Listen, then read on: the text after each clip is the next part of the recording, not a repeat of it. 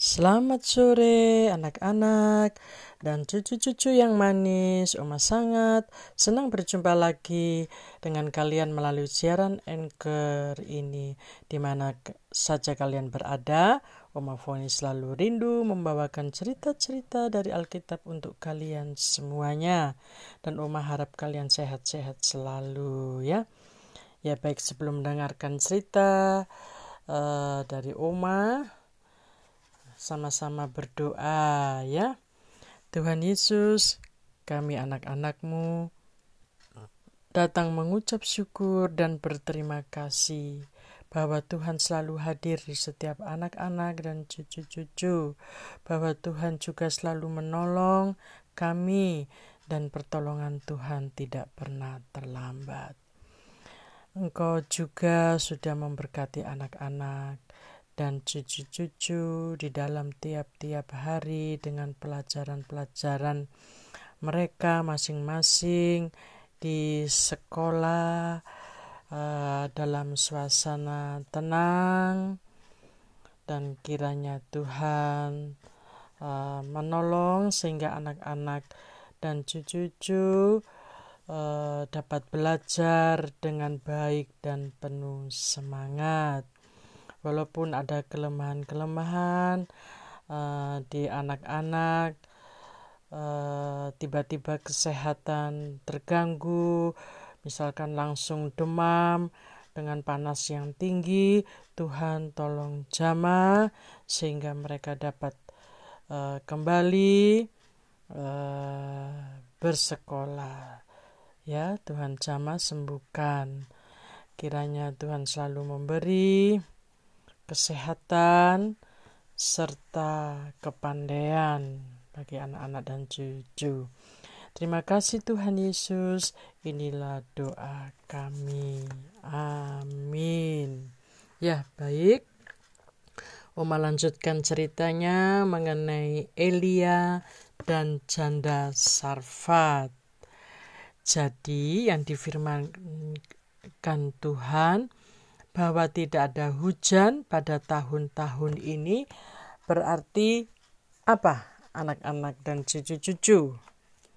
Kalau tidak ada hujan berarti kemarau ya.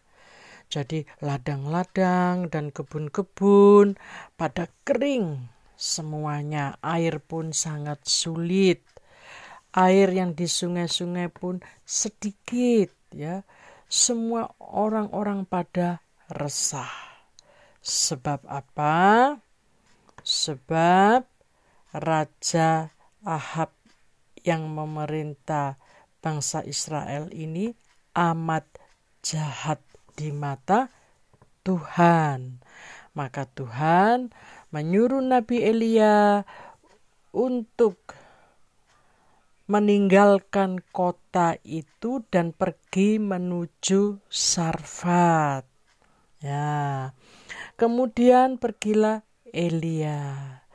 Tuhan memakai ibu janda ini untuk menolong Elia uh, di musim kering itu ya. Uh, lalu begitu Elia sampai di pintu gerbang, ia melihat seorang wanita. Orang inilah yang dimaksud Tuhan, yaitu ibu janda. Ibu ini lagi mencari kayu untuk memasak makanan ya. Tentunya pasti ia membuat roti ya, anak-anak ya. Dan eh Siapa di sini yang senang roti? Yo, anak-anak dan cucu-cucu. Siapa yang di sini senang roti? Wow, wow, wow, wow, banyak ya. Hampir semua senang roti ya. Ya, begitu juga dengan Oma ya. Roti kalau enak ya, hmm, bukan main rasanya ya. Ya. Kata Elia, kepada ibu, "Hei ibu, berikan aku air untuk aku minum dan roti untuk aku makan. Lalu jawab ibu itu, "Tetapi Tuhan, aku tidak punya roti. Yang ada padaku tepung dalam tempayang dan sedikit minyak dalam buli-buliku. Aku segera akan memasaknya untuk aku dan anakku. Sehabisnya, aku tidak tahu lagi, tidak ada makanan. Cuma-cuma kami akan mati. Lalu Elia berkata dan menjawab, "Jangan takut, ibu. Cepat pulanglah dan buatlah aku sepotong roti bundar kecil. Setelah itu, baru buatlah untukmu dan anakmu." Mendengar apa yang dikatakan Nabi Elia, ia pulang dan segera membuat adonan roti. Setelah matang dibawanya lah roti dan air untuk Nabi Elia makan. Setelah itu ia kembali pulang untuk membuat lagi baginya. Ketika ia membuka tempayan itu, ia sangat terkejut sekali. Kenapa anak-anak dan cucu-cucu? Wah, luar biasa ya. Dia heran. Tempayannya penuh dengan tepung dan juga minyak pada buli-bulinya pun penuh. Nah, bahwa ini semua adalah kuasa Tuhan ya. Tuhan yang memberi dengan melimpahnya. Sebab ibu ini apa? Dia setia dengar-dengaran dan menuruti apa yang dikatakan oleh Elia. Akhirnya mereka bisa makan setiap hari dan tidak kelaparan sampai hujan lagi. Wah, sungguh luar biasa ya Tuhan kita. Elia pun tinggal di rumah ibu itu untuk beristirahat dan menginap.